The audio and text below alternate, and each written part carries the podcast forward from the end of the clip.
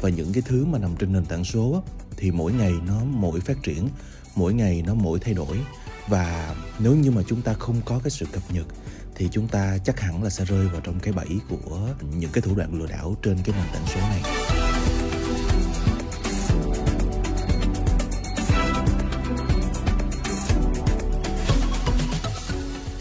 Chúng ta không lên án bất kỳ một ai khi mà họ bị lừa bởi vì bản thân họ đã là nạn nhân rồi. Cái vấn đề cái việc mà chúng ta có thể hỗ trợ giúp đỡ cho họ đó là đồng hành cùng với họ chia sẻ với họ cái cách để mà họ khắc phục. Và bên cạnh đó là mình cũng có thể là um, chia sẻ những cái thông tin để người khác không bị vướng vào trong những cái tình trạng đó nữa.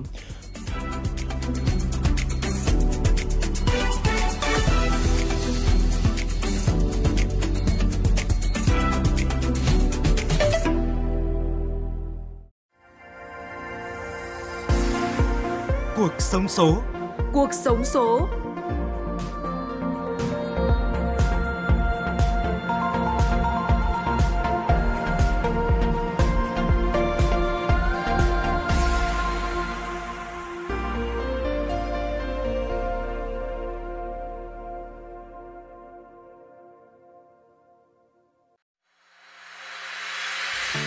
Chào mừng các bạn đã quay trở lại với podcast Cuộc sống số, podcast chuyên đề về khoa học công nghệ do Học viện Công nghệ Bưu chính Viễn thông sản xuất, phát sóng hàng tuần trên các nền tảng Apple Podcast, Google Podcast và Spotify.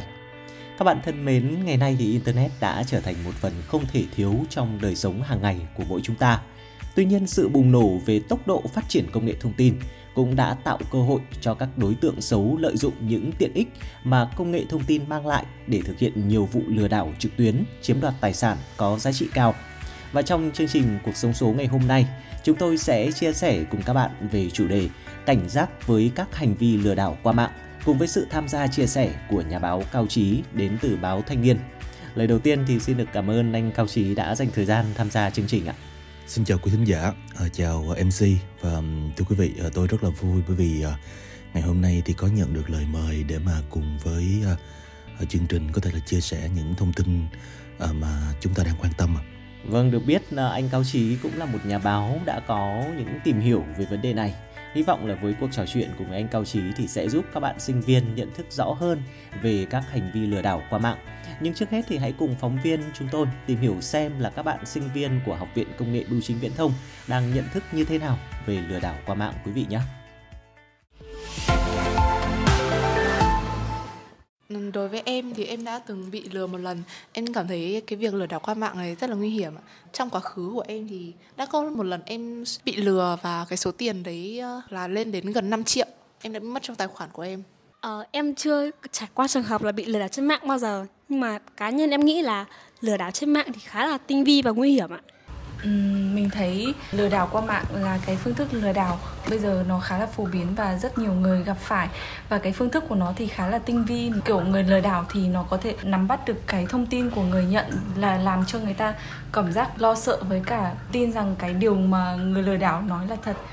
Ờ, đối với bản thân mình chưa từng bị lừa đảo qua mạng nhưng mình cũng từng uh, chứng kiến cảnh uh, người thân hoặc là bạn bè bị lừa qua mạng thì đối với mình thì lừa đảo qua mạng nó thực sự rất là nguy hiểm nhất là đối với đối tượng sinh viên năm đầu như mình thì sẽ dễ bị thao túng tâm lý bởi các cái công việc nhẹ nâng cao rồi sẽ dễ bị à, tiết lộ thông tin tài khoản cá nhân vào cái lợi trước mắt. Ừ, mình thấy thì ngày nay với sự phát triển của công nghệ thông tin thì tình hình tội phạm lừa đảo qua mạng internet ngày càng gia tăng với nhiều cái thủ đoạn mới và tinh vi chúng sẽ tạo ra rất nhiều cái hình thức khiến mình tin và mắc bẫy vào gây ra tổn hại lớn cho người bị hại vì vậy mà mình nghĩ những người dùng internet nên cẩn trọng và bảo mật thông tin cá nhân của mình để không bị lừa đảo Vâng, anh Cao Trí thân mến ạ, qua những chia sẻ vừa rồi thì tuy không phản ánh được hết những cái thực trạng nhưng mà chúng ta có thể thấy được phần nào về nhận thức của các bạn sinh viên về vấn đề này. Theo anh thì lừa đảo qua mạng hiện nay đang tồn tại ở những hình thức nào ạ?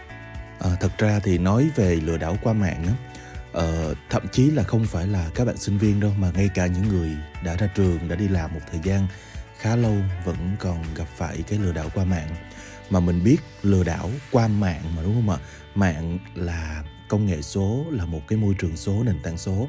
Và những cái thứ mà nằm trên nền tảng số thì mỗi ngày nó mỗi phát triển mỗi ngày nó mỗi thay đổi.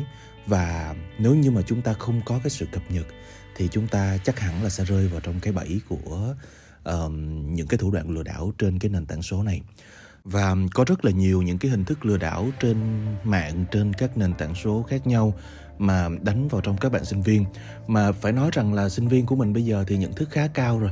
Nhưng mà như tôi nói từ khi nãy đó cho dù có cao tới cỡ nào thì cái hình thức nó ngày càng tinh vi thì chúng ta cũng rất là khó để mà chúng ta um, có thể là nhận diện được những cái hình thức lừa đảo qua mạng như thế này và tôi cũng muốn chia sẻ với à, các bạn đó là mình thấy là sinh viên của mình đó là nhóm mà uh, các bạn trẻ vừa học cấp 3 xong đúng không ạ?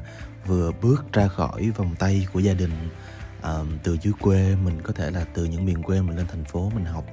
Thì cái điều mà tôi nghĩ là khó khăn nhất đối với các bạn có thể là học phí có thể là kinh tế là tài chính để các bạn có thể là sống học tập ở trên thành phố. À, bởi vì cái sự khó khăn đó mà những người họ lừa đảo qua mạng á, họ cũng đánh vào trong cái kinh tế để mà họ có những cái hình thức lừa đảo với các bạn. Um, các bạn có thể là bắt gặp rất là dễ dàng những cái hình thức lừa đảo um, việc làm nè hình thức lừa đảo về việc làm là cái hình thức mà phải nói rằng là um, dễ thấy nhất. Có thể là họ lừa đảo các bạn vào trong những cái mô hình kinh doanh đa cấp không phù hợp với pháp luật hoặc là họ sẽ lừa đảo các bạn bằng cách là họ giới thiệu cho các bạn những cái công việc khi mà các bạn họ đăng tuyển dụng trên mạng á. Thì cái công việc đó rất là tốt rất là ok. Nhưng mà tới nơi thì các bạn sẽ phải đóng một cái khoản tiền à, đặt cọc thế chân vân vân để mà các bạn có thể là sẽ phải làm. Và làm không được thì mất cọc họ sẽ tìm cái cách để mà họ lại để cho các bạn là không làm được. Và các bạn sẽ phải từ bỏ cái số tiền cọc đó. Và đương nhiên là họ sẽ hưởng lợi bất chính trên cái khoản tiền cọc đó. Rồi lừa đảo qua mạng bằng cách là cho vay nè hoặc là lừa đảo uh, bằng cách là kêu các bạn chuyển tiền nè uh, từ thiện kêu gọi vân vân. Rất là nhiều cách để mà họ có thể là uh, lừa đảo cho nên là chúng ta cần phải thực sự sáng suốt trước những cái uh, thông tin như vậy ở trên mạng xã hội. Vâng. Anh đánh giá như thế nào về mức độ nguy hiểm của những hình thức lừa đảo này ạ? Ờ, về cái mức độ nguy hiểm của những cái hình thức lừa đảo ở trên mạng xã hội á, thì um, phải chia sẻ với các bạn là um, tôi đánh giá cái mức thấp nhất là cái mức mà lừa đảo về tiền bạc. Ờ, Ờ, cái lý do tại sao mà tôi lại ờ, phân chia về cái cấp độ nguy hiểm của cái việc lừa đảo là như vậy á là bởi vì À, xin được chia sẻ với các bạn một cái câu chuyện là có một bạn sinh viên bạn ấy bị rớt môn. Chắc hẳn là các bạn sinh viên ở đây rất là ám ảnh chuyện rớt môn đúng không? Nhưng mà có một số một số trường á cái học phí nó rất cao và nợ môn là một cái gì đó rất là ám ảnh của các bạn sinh viên. À, đặc biệt là với các bạn mà gia cảnh khó khăn thì đã từng có một bạn sinh viên á, bởi vì bạn nợ môn và bạn ấy không có tiền để mà học lại á, à, thi lại học lại. Thì bạn ấy có à, lên trên mạng và tham gia một số những cái hội nhóm. Thì ở trong đó những cái hội nhóm đó họ đưa ra các thông tin là họ cho vay với à, cái lãi suất là tôi nhớ không lầm là 7.000 hay 8.000 gì đó uh, cho một triệu đồng một ngày. Và với cái số tiền như vậy đó thì nó cũng đã vi phạm pháp luật rồi. Nhưng mà cái mà ghê gớm hơn á, là mọi người có hình dung được không? Là với cái số lãi suất đó thì bạn ấy không tài nào trả nổi. Và bạn ấy uh, túng quẫn tới một cái lúc mà cái số tiền nợ học phần của bạn ấy nó chỉ có vài triệu thôi. Nhưng mà cái cái khoản nợ cho trả cho tín dụng đen ở trên mạng á nó lên đến cả trăm triệu thành ra là bạn ấy đã lựa chọn cái cách là bạn ấy uh, quyên sinh bạn ấy tự tử. Thì mọi người hình dung được không? Là đối với bản thân mình á, bị lừa đảo về tiền á, nó là một cái bài học đắt giá cho cuộc sống này. Mặc dù nó là những cái thứ mà mình đúng có thể là mình bị lừa mình rất buồn mình rất đau khổ nhưng mà mình muốn các bạn hình dung được là tiền là cái thứ mà mình có thể kiếm lại. Vâng nhưng mà sức khỏe thì không ờ, có những nơi mà họ lừa đảo các bạn để mà các bạn phải bán công sức lao động cho họ.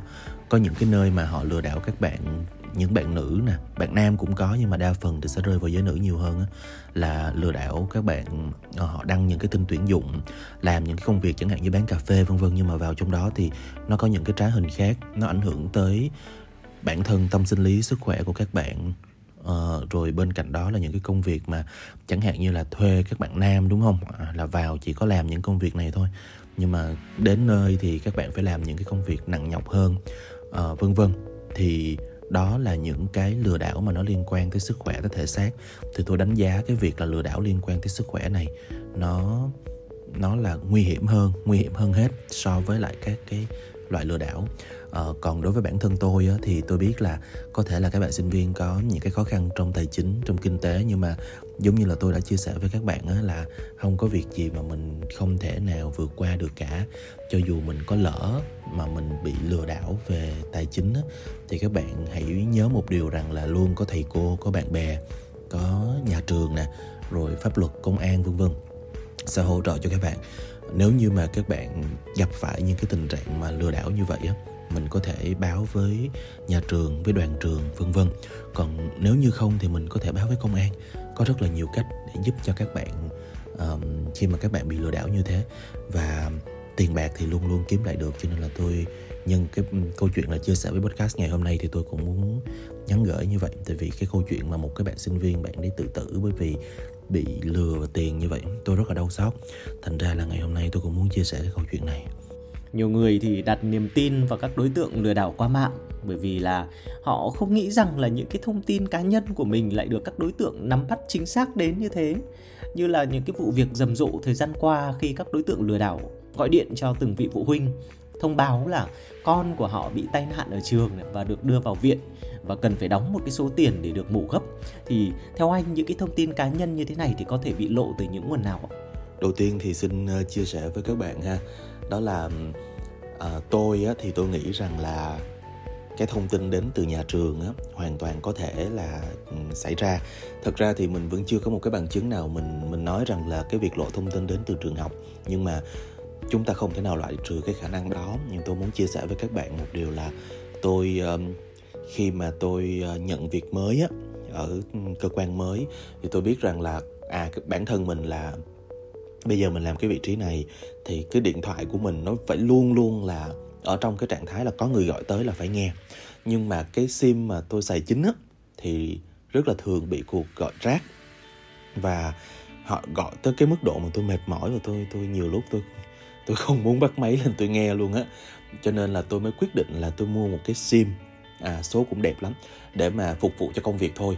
Và hoàn toàn là tôi không dùng cái sim này để đăng ký bất kỳ một cái dịch vụ nào. À, cái sim cũ thì tôi có dùng để đăng ký uh, taxi nè rồi đăng ký trên các sàn thương mại điện tử để mà giao hàng. Thì tôi nghĩ rằng là họ có thể bán thông tin của mình cho một bên thứ ba nào đó. Nhưng mà cái sim mới này tôi quyết định là à mình chỉ dùng gọi cho công việc thôi cho những người xung quanh mình thôi những người liên quan tới công việc của mình. Thành ra là sẽ không có ai làm lộ thông tin của mình được bởi vì đồng nghiệp của tôi bán thông tin của tôi làm gì? À, thế nhưng mà rồi các bạn có biết không là cuối cùng thì cái sim điện thoại mới của tôi vẫn bị gọi làm phiền và tôi rất là thắc mắc rằng là tại sao họ có được cái số điện thoại này của tôi? Mặc dù là tôi vẫn đăng ký thuê bao chính chủ đàng hoàng nha à, chứ không phải là mua những cái sim rác đâu. À, sau đó thì à, tôi tự ngồi và suy nghĩ lại là tôi có sử dụng bất kỳ một cái dịch vụ nào cái sim mới cho một cái dịch vụ nào đó hay không? Thì tôi mới nhớ ra rằng là à mình có dùng cái sim này để đăng ký um, cho cháu của mình ở trong trường học á. Thì khi mà đi học phụ huynh cho nó thì tôi có đăng ký bằng cái sim này. Thế thì đương nhiên là tôi cũng không có đủ bằng chứng để mà tôi nói rằng là nhà trường đã làm lộ. Nhưng mà tôi vẫn có một cái sự hoài nghi nhất định về cái điều đó. À, đó là cái thông tin từ phía nhà trường. Hoàn toàn họ có thể làm lộ thông tin này ra từ chúng ta. À, cho nên là quý vị chúng ta cũng cần phải thực sự lưu ý cái thông tin này. Và tôi cũng mong rằng là sẽ có những cái biện pháp nó chặt chẽ hơn trong cái việc là quản lý những cái thông tin như thế này từ phía của nhà trường. À, về cái việc mà lộ thông tin tiếp theo thì tôi nghĩ rằng là số điện thoại của chúng ta đăng ký ở trên những cái trang thương mại điện tử nè. Chúng ta đăng ký uh, sử dụng những cái app những cái ứng dụng vân vân thì người ta vẫn lưu lại và thông tin của mình vẫn có thể bị lộ ra. Các bạn uh, dùng số điện thoại của mình để gọi taxi đúng không ạ? Các bạn dùng số điện thoại của mình để đặt máy bay vé máy bay đúng không ạ? Thì những cái thông tin đó hoàn toàn người ta có thể bán cho một bên thứ ba và thậm chí các bạn có hình dung được không là bệnh viện nè rồi sân bay nè vân vân tất cả mọi những thông tin đó đều không những nơi đó đều không an toàn và chúng ta đều có thể bị bán thông tin hết. Cho nên là các bạn cần phải thực sự lưu ý khi mà mình sử dụng những cái dịch vụ như vậy. Rất là đơn giản thôi tôi đặt mua vé máy bay là bay vào ngày à, ví dụ đi à, tôi đặt mua vào ngày à, 20 tháng 4 đi thì tôi bay vào ngày 20 tháng 4 thì đêm ngày 19 thôi là các hãng máy taxi họ đã gọi điện cho tôi rồi. Tôi đặt mua vé máy bay nhưng hãng taxi họ lại biết rằng là tôi sẽ bay đến ngày nào để mà họ gọi họ chào um, tôi đi taxi. Thì các bạn biết rằng là cái việc lộ thông tin nó kinh khủng tới cỡ nào đúng không ạ? Còn một cái điều nữa mà các bạn cũng cần phải lưu ý khi mà chúng ta um, sử dụng những cái um, mạng xã hội á đó là các bạn biết rằng là hiện nay á, chúng ta đã sử dụng những cái việc uh, um, định danh điện tử nè rồi bên cạnh đó là chúng ta cũng uh, có những cái thích hợp về thông tin cá nhân của mình. Thì các bạn cần lưu ý một điều khi mà chúng ta đăng những cái thông tin cá nhân của mình lên trên các cái nền tảng mạng xã hội. Các bạn có tin không là từ số tài khoản, các bạn đăng một cái hình ảnh, cái thẻ ngân hàng của các bạn lên, từ cái dòng số in trên thẻ người ta vẫn có thể có được số điện thoại của bạn. Hoặc là bạn đăng cái chứng minh nhân dân của bạn lên trên mạng xã hội, đúng không ạ? Mà thậm chí là còn đăng cả chứng minh nhân dân có gắn chip của mình lên nữa. Thì từ những cái thông tin đó người ta có được số điện thoại của bạn là một cái chuyện hết sức bình thường thôi. Thậm chí là người ta chả cần phải đi điều tra là hỏi người này, hỏi người kia số của bạn đâu, người ta nhập vào hệ thống nó ra hết cho nên là mình cũng lưu ý hơn khi mà mình sử dụng những cái nền tảng mạng xã hội như vậy.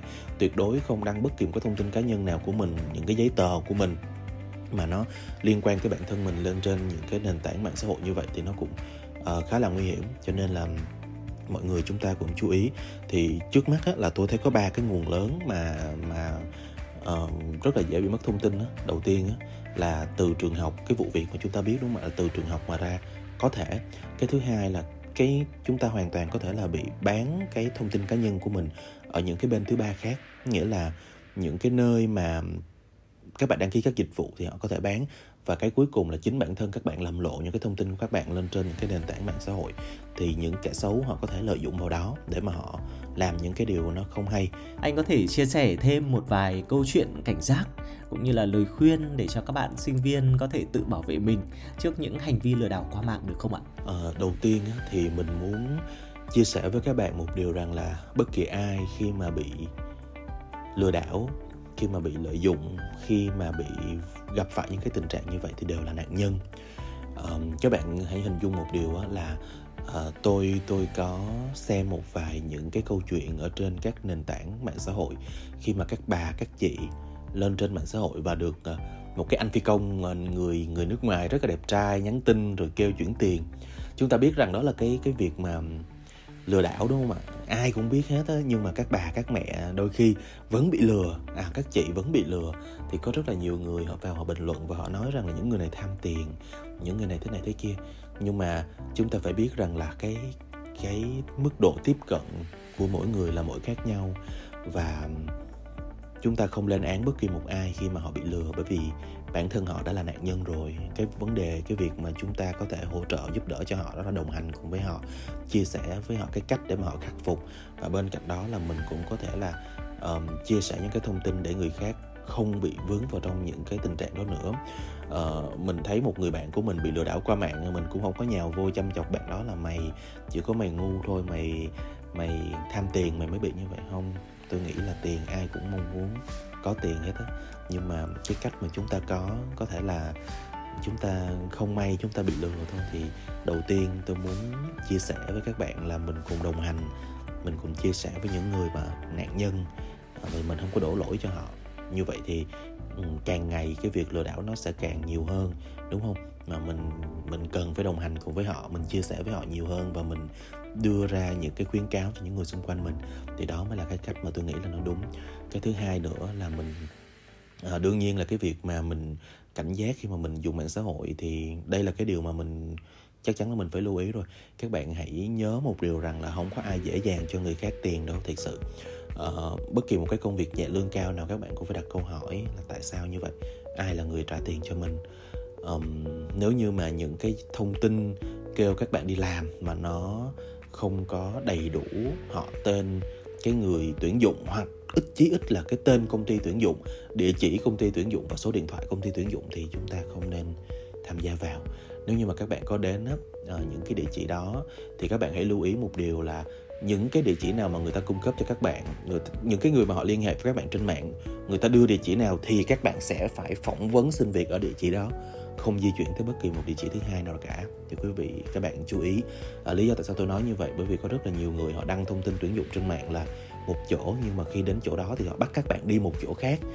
Đó là những cái những cái biểu hiện của cái việc là lừa đảo trong tuyển dụng. Và khi mà đi thì lưu ý một điều là đưa cái số điện thoại và cái địa chỉ cho những cái người mà mình thân quen, mình tin tưởng để mà mình có không liên hệ về thì họ còn biết cách để mà họ xử lý.